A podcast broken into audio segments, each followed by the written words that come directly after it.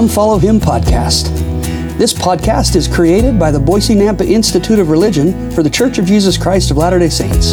Here, we hope to help young adults find relevant principles each week as they study the assigned Come Follow Me scripture block as outlined by the church. This episode is simply two institute teachers talking about what they see in the scriptures that might be relevant to your life. It is not intended to speak for the church or to definitively define doctrines or policies. Any opinions shared here are just that, our opinions, as we have learned to come follow Him. I'm your host, Matt Swenson. Let's jump in.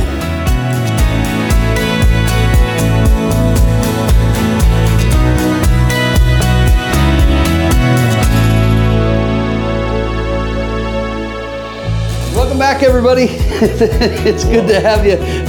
I'm here with a good friend of mine, Brother Curtis Conde. We were just talking before I hit record about how I always say the exact same phrase, and I've even brought it up, I think, in the podcast before. Brother Conde, welcome. Thank you so much, Matt. I thought that you had recorded it. You always sound so good. No, it's always the same thing. Now, I am excited to be here with you today. Me too. Brother Conde is a good friend of mine. He's been in my ward for, I don't know, how long have you been in the ward? 10 years this round. Yeah. But I was in this ward. Raised here, yeah. Right? Mm-hmm. Yeah, so good friend of mine in the ward, and I've been trying to push him to be a Seminary Institute guy for years and years, and finally he took the bait and is currently doing the teaching seminary classes and student teaching here in the Valley, and we're excited to have you. Will you first introduce yourself a little bit? Curtis Conde, tell us about your family. You know, what should we know? Oh, thank you, Matt. I'm grateful for this chance. I have a beautiful wife. She's incredible, Lisa. She and I have been married for almost 18 years this August. And 6 incredible children. Yeah. And oldest is 15, goes to Centennial. The youngest is 7. Yeah. We just are so grateful to be back in our home ward. Yeah. We've loved being in this ward and feel the love that you and everybody provides. It's wonderful. Well, one of your kids said to me one time, I asked him after you started student teaching here for the church, I said, so what's it like having your dad being a seminary teacher? And she said, it's the same. He's the same. Okay. Which is, I think, such a testament to who you are, right? Good. You didn't change to become that guy. So, what a wonderful family you have, and just excited to have you here today. Before we jump in, would you share a little bit? I know there's a lot of people out there who maybe have thought about maybe jumping in and trying to be a seminary or institute teacher, and you're right in the middle of that experience. Would you talk a little bit about your experience and how you felt and how you got in and all that stuff? And I know you had Brother Kyle Lyons on a few times already well. He's our instructor and just an awesome guy. Yeah. And I'm not saying that just to give to Kyle. If Kyle's listening, no, just easy. I love Brother Kyle Lyons, and he's the start of all of this. After talking to you, Matt, on my desire to become a seminary teacher, you pointed me to him. Sure. And I took the class. Yeah. And I know Brother Kyle Lyons has classes every now and then to help us learn how to be better teachers. Yeah. And from that class, there will be a few students who will express their desire to want to keep moving forward. And I was one of those students and was accepted. I taught for a week at a different school at Rocky, and they still liked what they saw, so they are now allowing me to teach for a semester. I've been teaching at Owyhee and then subbing everywhere that I can for this last semester. It's been a wonderful experience. I'll tell you, it's an up and down too, because I've dropped everything that I had before. I let go of my previous employment, and I'm giving this everything I can because I really feel like the Lord's driving me here. And if I don't get chosen to become a full-time seminary teacher, I'm okay with that now because I know that God's provided me with so many blessings. But if He does choose me, if God chooses me, I know it's Him. Yeah. To do this, I'm just going to be even thrilled in that regards too. Well, you're so good, and I've watched it for years and years with the youth and in our ward, and your previous work experience kind of set you up pretty well for this. I think so. You know, and to maybe talk a little bit about that, you were heavily involved in a scouting organization. I was. In 2013, I got hired on as a district executive for our local Ore-Ida Council. Sure. And was a professional scout for 5 years. I know that's kind of a weird thing to say. Oh, but you know all the chants and all the campfire songs. It's true. It's true. Professional scout is a good way of saying that. And you know, as a professional scout, you do have the opportunity to go run summer camps, and I was heavily involved in the Cub Day camp for each year. But we also did a lot of ministering, if you will, to the scout troops and helping each troop find boys to enroll in their program and finding adult help and gathering. Yeah. Yes. Mm-hmm. Yeah. So I feel like in that regards, it's very much related to that. That wasn't my most immediate employment, but definitely one that I cherish. Yeah. Yeah. And you're so good with the young people. We're just blessed to have you around, and whether you get hired or not, I'm sure you'll continue with helping the youth. And it's true. I'll never say good. I feel like being with the youth has been my calling in life, and I love it. Well, it shows in everything you do. So I'm excited. Let's jump in. We're going to be at this week. In fact, we're recording on Sunday of the week that we're supposed to have this out. And I should say, for those of you that are listening, I apologize. Last week's episode got recorded. And I thought for a while it was up, and then I realized it wasn't, and it's going to go up at about the same time this one goes up. So that's a twofer right now. I know, right? If you missed last week, go in and listen to it today. It's still applicable, I'm so sorry that it wasn't there. Brother Rob Debo was with us again last week, and Rob's fantastic. So go back and listen to that episode. He did a fantastic job of some really deep conversation, I think, that's helpful. But I know you're going to touch on a couple of things that maybe apply to last week. So, and if I could, I just want to interrupt real quick. Yeah. Brother Diebel and I ran into each other a few months ago. Yeah. And at the Institute, Nampa Institute, and he knew my last name, and he says, "Are you related to a Carl?" And that's my brother. Oh. And he said some incredible things, remembering that Carl was in his seminary class. Oh, really? As a youth. Huh. And my brother just loves Brother Deeple so much, and I just have the utmost respect for him. I'm excited to hear that podcast too. Yeah, I'll put it up today. It'll all be up together. So this week we are in Luke chapter 12 through 17. Oh, man. And John chapter 11. Yes. And that's a pretty good-sized block, I guess. There is so much here, and there's no way we're going to cover even 100th of it, as Ron and I would say, right? For sure. But I feel like there's so much. There's the main parables that we remember: the lost sheep, the lost coin, the prodigal son. Sure. There's the 10 lepers. Yep. There's the raising of Lazarus from the dead.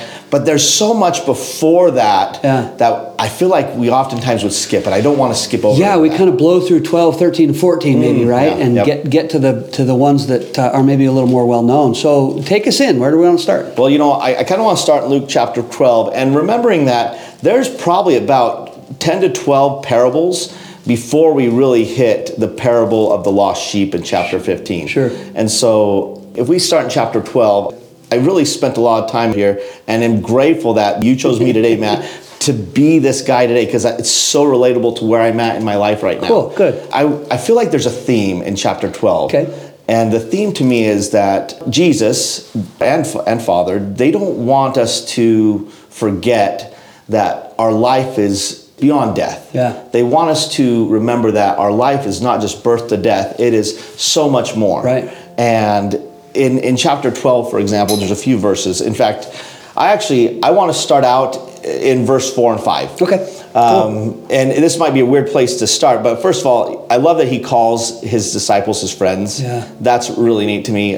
We can be his friend too. Yeah. And he says, "Don't be afraid. Don't be afraid of them that kill the body." Now, this might be a weird thing to tell somebody, right? Yeah, yeah. Don't be afraid of anybody that's going to hurt you to the point where you die. Right. But don't be afraid, because that's all they can do. And so he then says, you should be afraid of somebody who has the complete power to actually do more than that, but to throw you into hell. Now, that's a weird way of saying you need to really fear God or love God, because he has all power. Right. And when you die, it's going to be so much more than just the 0 to 100 years that you're going to spend on this earth. Yeah.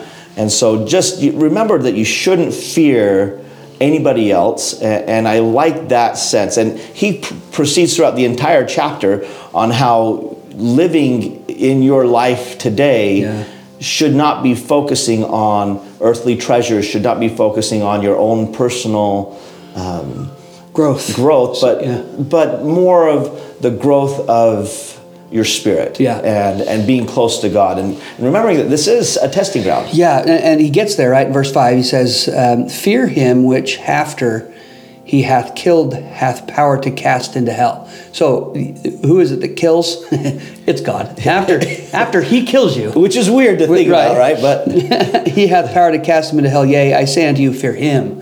And I think that paints the picture, really, that we ought to be thinking eternally, right? That our scope ought to be much beyond what we're doing here, right? Yeah. And even if, I think about it in context of challenges, whether they're temptations that we struggle with, or they're physical maladies, or whatever they are. We get so sometimes myopic, single-mindedly. That's President Nelson's word, right? Yeah, yeah. Uh-huh. Thinking about that trial, that challenge, that it needs to go away, and yes, it does. Eventually, be therefore perfect. Eventually, right? Right. And the process of getting rid of that thing is really the goal of the plan, right? The process of learning to master your spirit, master your physical body. That's the goal of the plan. And so, if we get so focused on the challenge or the struggle that I'm facing right now, I focus on that thing, not the growth that I should be having eternally, right? And I think our fear becomes more of God punishing us, as opposed to us not being able to be with God, right? And I think that these fears that we have, these challenges, these trials, they can be hard. I mean, we're thinking about what we just studied last week, this woman taken to adultery and being presented to Jesus Christ. That's a huge trial. For sure. Like, talk about embarrassment, for sure, right? Yeah. And then the blind man being blind his whole life. We don't know how old he was. Yeah. He was at least old enough to be on his own, so maybe 20 years, but could be 60 years old. For 60 years, he's blind, roaming the streets. That's a huge trial. Yeah, one's a sinful behavior, one's a physical malady, right? Both are trials that the Lord can solve and will solve eventually, right? Yeah, and I know that these, and I'm sensitive to, there's many different hard trials that you probably are going through right now in your life, and nobody's going to understand but the Savior. Right. Eventually that trial is going to help you become a better person. And that's hard to hear right now. Yeah, it's helping us become, isn't it? That's so important in the process of the plan. So yeah, I love that. I love you're tying us into recognizing the eternal, right? Which is kind of the tie you're seeing throughout. It is. I really feel like that's the eternal. And there's a parable in this chapter that I really want to dive into. As I was listening to other podcasts trying to prepare for this, there was something that someone mentioned, and I don't remember which one it was, but they said that there's three different types of pride. Mm-hmm. There's the pride of wealth, the pride of knowledge, and the pride of righteousness and self-righteousness. Mm-hmm. And to me, I feel like I'm kind of haven't been in a good financial spot for most of my life. Sure. And so I don't suffer with the pride of wealth, pride. But sometimes I feel like I suffer with the pride of self-righteousness because I might see others, and I might be tempted to covet that life. Sure.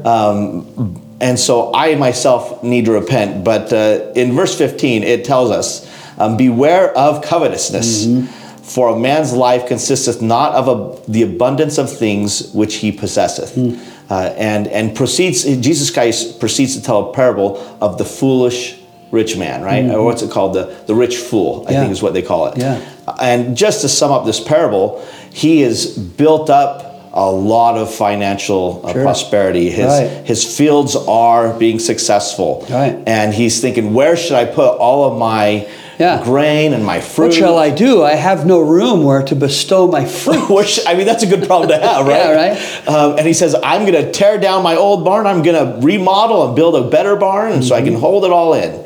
And then God says to him, or in fact, before this, he says to himself, I've got it good now. I'm good. I can rest years. I can sit back and take ease in my soul. But God then says to him, thou fool, you're going to die tonight. Yeah. So what was the point? And I feel to myself, it's awesome to have riches, but why do you acquire riches? And I go back to this scripture in Jacob chapter 2, 18 and 19, and it says, it's good to seek for riches if you first obtained a hope in Christ. Yeah. And if you seek these riches to help the needy and to clothe the naked and feed the hungry. Yeah, well said. I had an opportunity to teach seminary at a fairly wealthy area of our community. Yeah. And it helped me change my perspective on wealth. Had a lot of young students, seminary-age students, that would come in, and when we talked about life goals, they would talk about having big houses, and they wanted a boat, and all these things that... And that's natural. Yeah, but somehow in the culture of the church, we have defined those things as sinful desires. Well, God's willing to give us mansions, right? So, like, okay, at what point does it become okay to want and to need and to want to fill... our life with plenty and with good, and that's definitely something God wants for us, right? He wants to provide for us. He does. He functions in the role of provider. Look at the earth; He created everything we have. Wow! Right, and so to keep that in balance, that our wealth is not something that He wants us to have, so that we can just sit back and do nothing else, right? But there's a purpose for it. Yeah, that we can use it for good and for growing and developing and building the kingdom, really. And you know, there's several parables in this block that are going to talk about how there's a king or a father who has much abundance. Sure. You know, this king has a steward, and he has to be cautious over all. Yeah. He has to actually take care of this king's wealth. Yeah. And we sometimes have to be good stewards over what we've been given. Right. But it's interesting when you've been given very little, right? I think about the young people out there that have, you know, they're going through school or they're not in school and they're just working their first job, real jobs and just trying to make it month to month. And, I've been there, Matt. Yeah, oh yeah. It wasn't very long ago that I was still there, right? And I just think that, you know, with what we've been given, whatever it is, being a steward of that thing, right? That we manage it, that we are careful with it, that it's planned, that we... I think I have a saying in my family. I have 5 brothers and sisters, and... Oh. And we are all in careers and you know, married with kids, and yet we all kind of live the same. I am by no means the biggest breadwinner in amongst my siblings, but we all live the same. We have homes. We all have cars. We all buy food for our children. Some of us may go out and eat more frequently or travel the country and the world more frequently. But overall, we have what we want, and we do with our money the things that are important to us. And I think that's an important thing to remember as a younger person, that I will spend my money on the things that matter the most to me, and I will have those things in my life as much as I can, at least, and to not get so wrapped up in comparing yourself to the people around you, because even with a modest income, you can have all the things you need. And you really can, and you can receive the promise that God, in chapter 12, he kind of talks about what he said on the Sermon on the Mount in Matthew, that God clothed the lilies, you know, or what did he say? Verse 28, if God so clothed the grass which is today in the field and tomorrow's cast in the oven, you know, how much more will he clothe you? Or Solomon in all his glory wasn't arrayed like the lilies, who are incredible. So God wants you to, he's going to take care of you. Yeah. This reminds me of a scripture in Matthew that says, first seek ye the kingdom of God and his righteousness, and all these things will be added unto you. I feel like you can have all these things. It's okay. It's what he wants. It's the goal, right? Yeah. Yeah. But seek first the kingdom of God. And if I could share a little story about a little bit more detail about what's got me to this point in my life with wanting to be a seminary teacher about this. This scripture means so much to me, to seek first the kingdom of God. After I had said goodbye to professional scouting, and I did so because I had my 4th child. We needed to have a little more extra income in our life, and working for a nonprofit sometimes doesn't provide that. But I sought to find more riches, if you will, and I became an insurance agent, and then I became a financial planner, trying to help people with their temporal needs, which is not a bad thing. Sure. It's very, very needed. Yeah, absolutely. But in the process of this, there was a few trials that came into my life which really brought me despair. In 2019 and 2020, My wife and I expected two children. In 2019, she bore stillborn. Mm-hmm. That was really hard. Mm-hmm. We tried again in 2020, same thing. Mm-hmm. And I could not find joy, Matt. That was so hard for me. That trial was very tough, and I needed to find an outlet of joy. In my current profession, as good as it was to help others, it wasn't providing me what I was needing in my heart. Yeah. And I had remembered what you had told me years ago, that Curtis, you might make a good seminary teacher. And so I said, maybe that's an outlet where I could find a little more joy. Yeah. And so actually jumping into becoming a seminary teacher is a little selfish. Yeah. Yes, I'm good with youth and I like to be around youth, but I'm really just looking for joy. Find a little bit of joy. I want some joy. And I remember this promise to seek first the kingdom of God. And as I did so and am now here, I have felt so much joy seeking for the kingdom of God. And honestly, I'm not rich yet. I haven't received that second blessing. Yeah, and your trials haven't gone away. No, they haven't. Right? But I've still found joy, even though the trials are there. You know, it's kind of what I ended our last episode with Brother Diebel in. And again, sorry if you missed that one. I'm going to go back and listen to it, right? Yeah. But the very last message is joy is a mirage if I'm always looking for it. If it's always in front of me and it's something I'm working towards, I will never get there. But if I'm willing to look at the experiences around me and find joy in the journey, that's a statement we've heard before, yes. Right? If I'm willing to find the joy that I can find, then all of my circumstances, all of my situations, it's President Nelson's, joy is not in the circumstances of your life, but the focus of your life, right? I think that so many, especially young people, they're focused on school and focused on career and all those things. They miss the joy of being 20-something because they're so busy in trying to find themselves in the other things. I think about people that I know who come to church and are so wrapped up in writing notes and keeping track of what they learned, and that they're missing the spirit of the meeting, and they're just lost. They're lost and not finding joy. When the message isn't what they needed that day, they're disappointed. They walk out saying, "I'm definitely guilty of this." Sometimes, especially as a teacher, it's horrible. I walk in, it's so unfair, right? Walk into a Sunday school class with a poor brother or sister who's doing everything they can to prep one lesson a week. And I taught 30 times this week, and and I've taught the same chapter they're teaching. How unfair that I'm sitting in front of them, and then that I would judge their skill set or whatever, right? And so sometimes I come into those settings and I sit down and I think, there's nothing here for me, and I horribly judge and miss the joy. Had I sat there and learned, I can learn from the Spirit right now. Yeah. Listen to this lesson. I can catch something that wasn't taught, right? No, interesting. Taught versus caught. I think that concept is a really cool concept to study. And maybe I'll just jump us back in, because I love where you went in verse 28 of chapter 12. The one before, which is maybe a well-known one as well, consider the lilies, how they grow. They toil not, they spin not.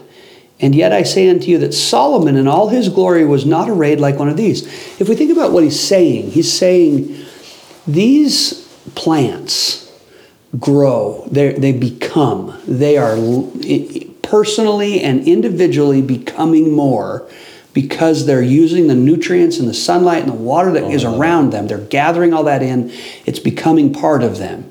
Solomon put things on him. There was nothing from inside. There was nothing growing in him. It was just put the things around him, put the things on him, and it was to make himself look beautiful. And the Lord says, Solomon in all his glory was not arrayed like one of these, who became by itself a beautiful little flower, right? And how cool is that it did it by itself, that it became. Well, and I want to add to that too, because even thinking about sacrament today, and I will confess that I was reading in our scripture block to try and prepare for this lesson, but I caught some incredible nuggets. Our Relief Society presidency and Elderscorn presidency spoke today in sacrament, and our sister, she mentioned that the seed, when it's planted, it's buried in the dark. Right. Dirt. Yes. And it's just, I almost feel like that's a trial in and of itself. Yeah. You are surrounded by darkness, by cold, by dirt, but yet you're still finding a way to absorb all of these nutrients and be arrayed eventually and become It's such a beautiful thing. Yeah. So I think this message is stop looking for things to put on. Right? Stop looking for things to put in your storehouse. Stop looking for things to gather into your space and become who you're supposed to become. In your profession, in your spiritual life, in your church life, within your family, become all those things. I love it. Stop trying to put it on. Seeking the day-to-day.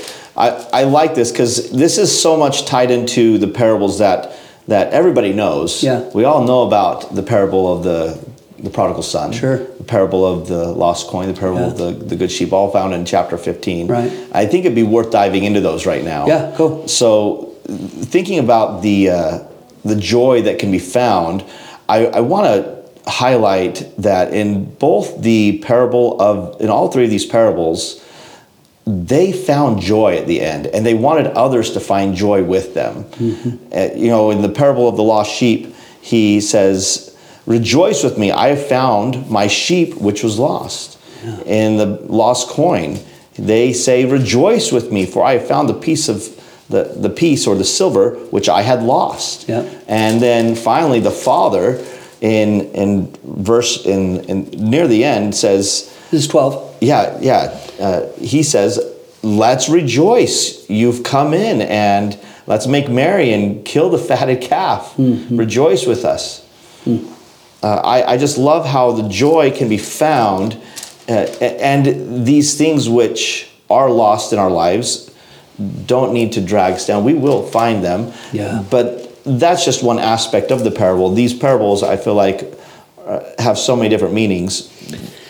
Yeah, there's so much in here, and we could take a parable and run for 45 minutes on every single one of them, and only have gone down one vein of that parable, right? One of the things that I'd love to tie in here, in the parable of the prodigal, Elder Nielsen, Brent H. Nielsen of the 70, in 2015, April of 2015, gave a talk at General Conference called "Waiting for the Prodigal." And he approached it in a different space. He came at it by not talking about the prodigal son and the crazy that he'd gone out and lived, or the son stayed back home and how his feelings were. Right. He didn't even really approach the joy that the father felt when he came back. What he talked about was how that father let his son go. And isn't this true about God and us too, right? He lets him go into crazy town. He watches him from afar. He lets him live it up. He doesn't go and try to drag him out of crazy town and bring him back home and array him in all his glory again, right? He let him have his agency, let him go spend all of his money and sleep with the pigs. And I mean, culturally back then, even religiously back then, being with swine was like not okay. Right. And this dad stayed out of it.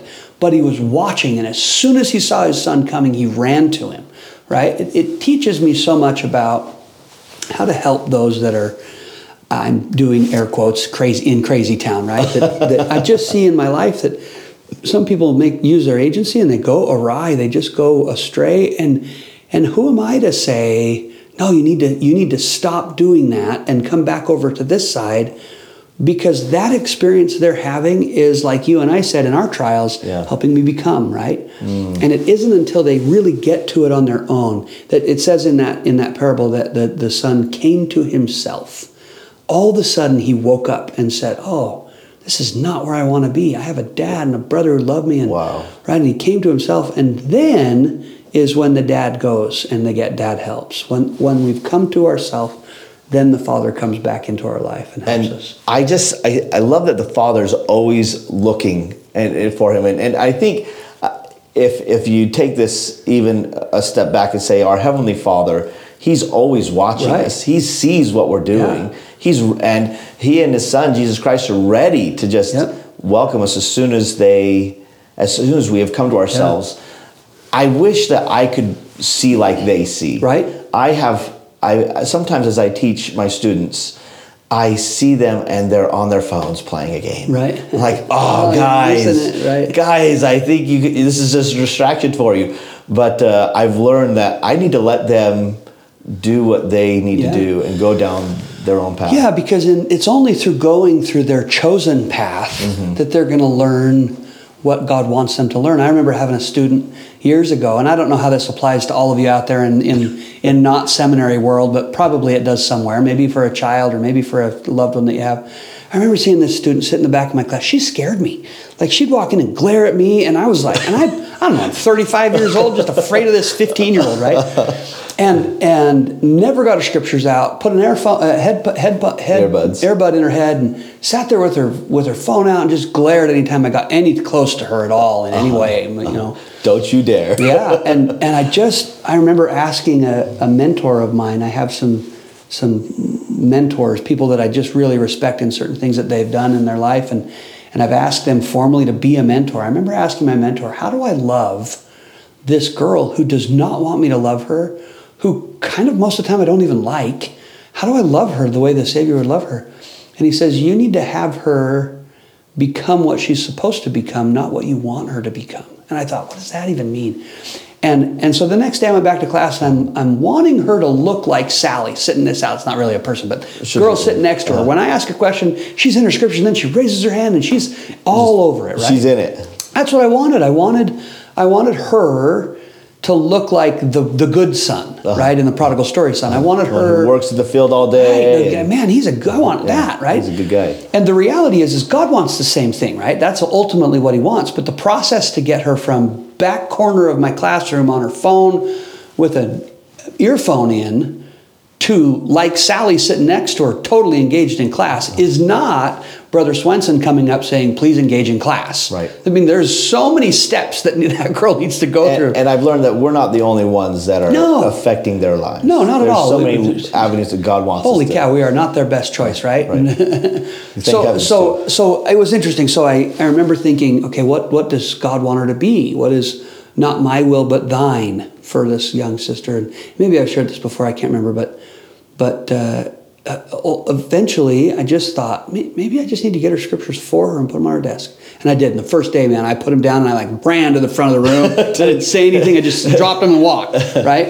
And she didn't open her scriptures. There was no change. And I just decided I'm going to keep doing that. And I did it 2 or 3 days, 3 or 4 days, 7 or 8 days. 9th day, scriptures are on her desk all by herself. She did it without you doing it. And I didn't say anything. I just was like, nope, not going there. I don't know how long it was, a month and a half, maybe 2 months. Eventually, her scriptures were open one day. Oh, my. And she opened them. And she checked in for about 3 minutes is all. Okay. But then she checked back out and back into... But I realized in that process that sometimes becoming, for me, looks very different than becoming for someone else. And God's purposes and plan for that girl was the same as it is for me, ultimately, long term, right? Mm. But the process, because of what I was born into, my experiences in life, whatever, are going to be different. And so finding them where they are, loving them in that capacity, and saying to God, what do you need me to do to help her at my limited capacity? And then I don't have to get mad at her. I just can love her where she is and say, it's all right where you are. Here's your scriptures. You keep playing Fortnite, and I'll come back tomorrow with scriptures again. And maybe eventually they'll come to themselves, right? Yeah, they come to themselves. Yeah, you know. And the Father, He was always willing and ready and wanting and showing so much love. And when they came, they rejoiced, right? Yeah. And I always look forward to those moments when I've seen students want to be a part of that, and I've seen that. It's so awesome where they want to be involved and. Well, and maybe there's a lesson in there for us too, right? In many things, I think I'm like that student. I just am not ready. And somebody's around me telling me to get ready and to do it differently. And I'm just not there. I'm not ready. And maybe there's a lesson. When there's a common theme being told to me in my life from multiple people that I love and respect, maybe I need to put my figurative phone down and listen. Oh. And say, how do I change that thing that's common that I'm hearing multiple times, and not be so stubborn to have it be my idea. Listen to the people around me that God's prompting that it's their idea, and that's okay. and grow faster, I think maybe. Well, I think that God works miracles through other people in our lives, right? Yeah, all right. And so always having that open and available to do that. Yeah.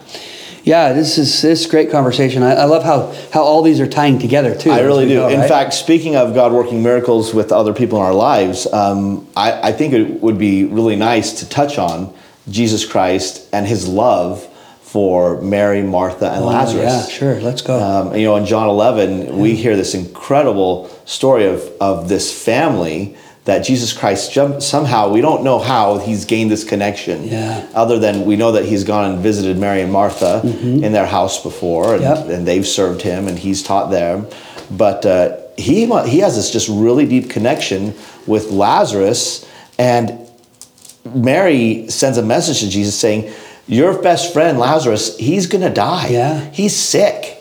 And Jesus Christ, it says that he just loved them so much. In fact, what verse is that he says he just loves them so much? 5. Yeah. Now, Jesus loved Martha. He loved her sister and Lazarus. Yeah. And I just, working with other people, Jesus Christ wants to bless their lives, but he also knows that this sickness is for the glory of God. Yeah, and he knows that. He knows that because verse 6, when he had heard, therefore, that he was sick, he stayed 2 days. What? I mean, shouldn't you want to run to run, right? But he knows what he's about to do. And even if he didn't know I'm going to raise him from the dead, he just understood the plan, knew it, and knew that, okay, I love this guy, but okay. It reminds me of a short story. And then I want to hear it. I love your stories. So years ago, we were in a ward. And it's kind of a long story, so I'll keep it short. But I had a best friend growing up, really good friend growing up. Just the life of the party everywhere he went. Okay, that's a fun guy to be around. He was fantastic. We'd had him over. We were newlyweds, 3 or 4 years maybe, and we'd had he and his wife over. They just had a baby daughter, and I was working at a Flying J graveyard shifts, trying to get myself through school. Okay. And long story short, he and his wife and daughter are coming back from a high school production of some musical or play, and they get hit by a drunk driver on the freeway killed him instantly and killed his baby. I'm so sorry. And his wife was in a coma.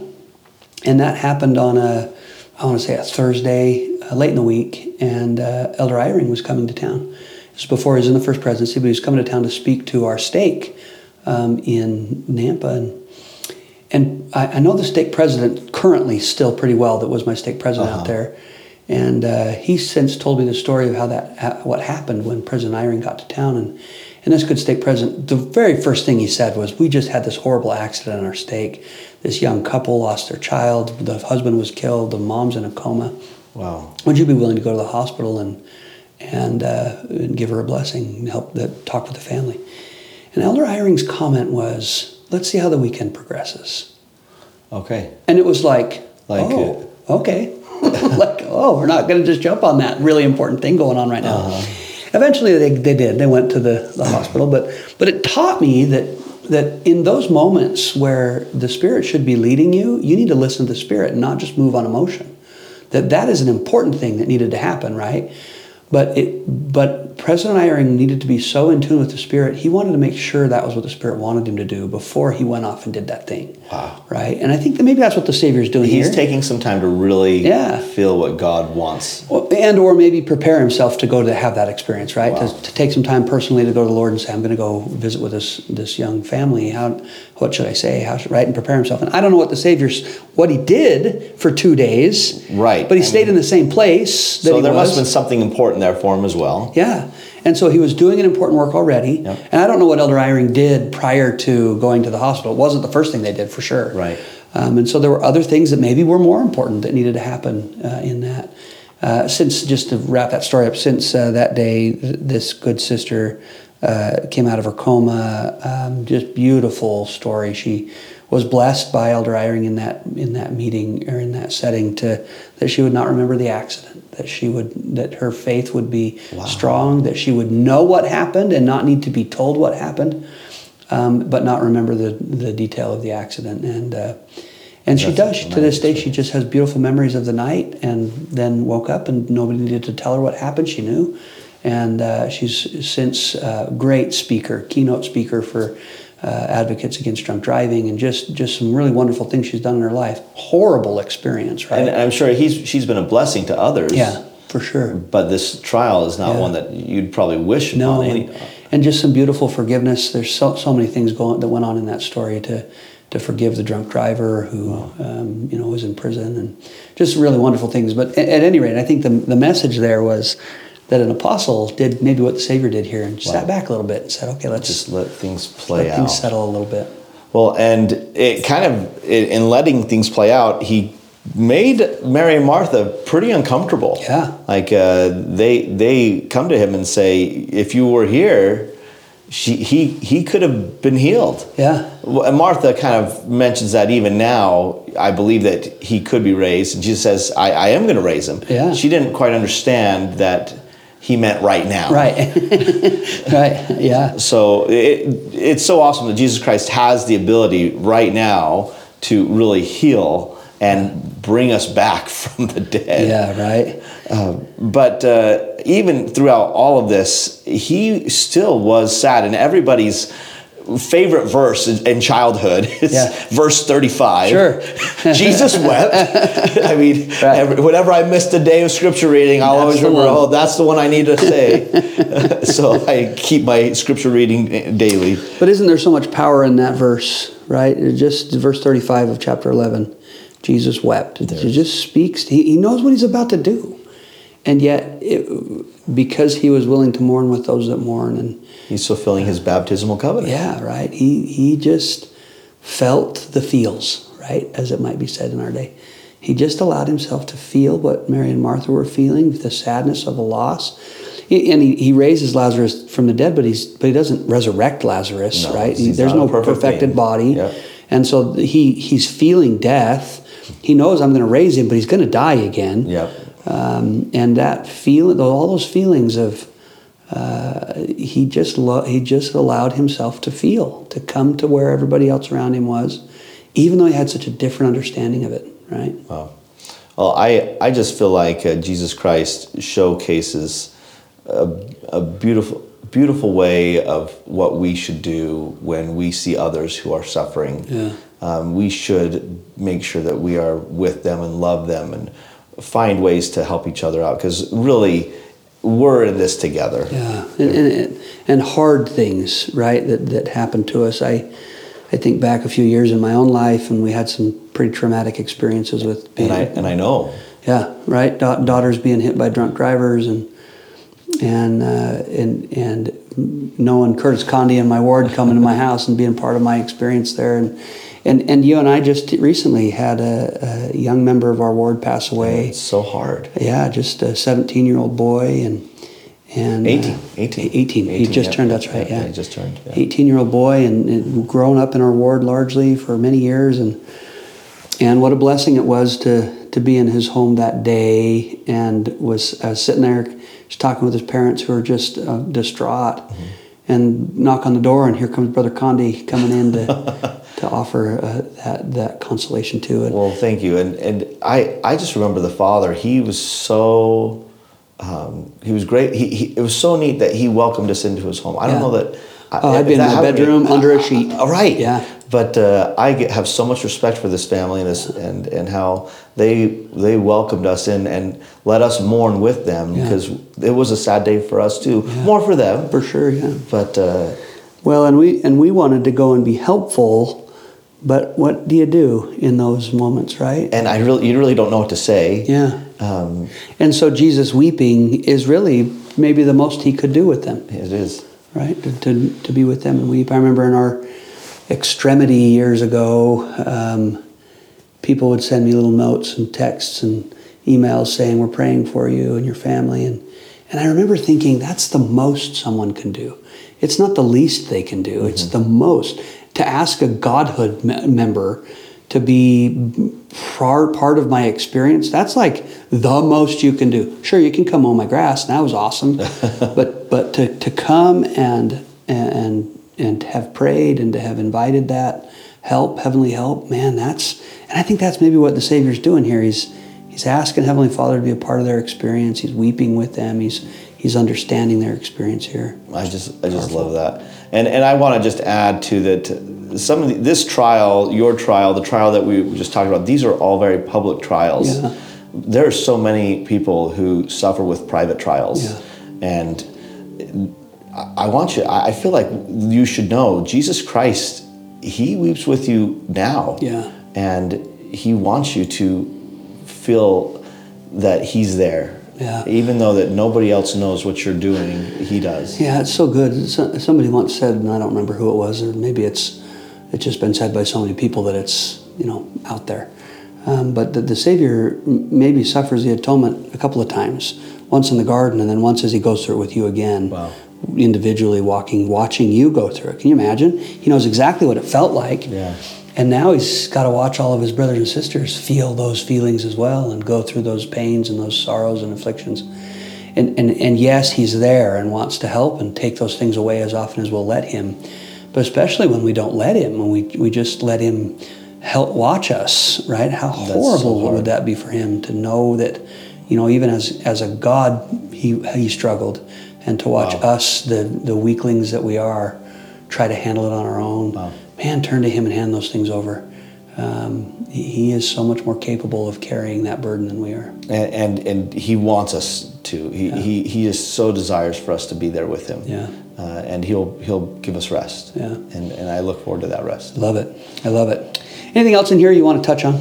You know, Matt, I feel like there's so much else that we could touch on, but I think listeners should dive into these scriptures and prepare as if they're going to go give a lesson on this. Yeah, I think that's a great idea. Because there's so much in here.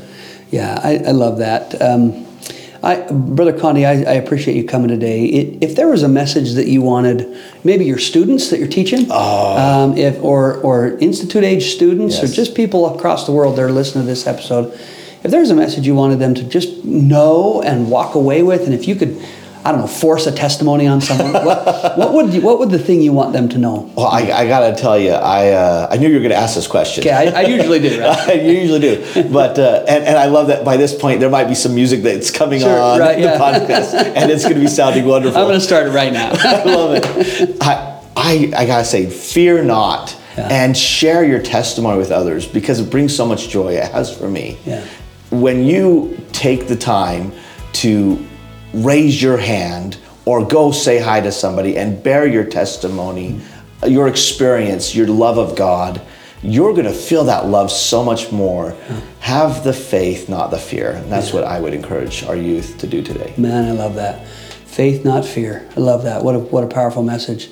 And it leads us all straight to Christ when we have faith, right? And He's who can provide us that. Yeah. And to overcome fear. I'm excited that He's there for me. Right. Brother Conde, thank you. It was wonderful to have you. We'll have you again. I hope so. Thank you, Brother Matt. Yeah, we'll see you soon. See you later.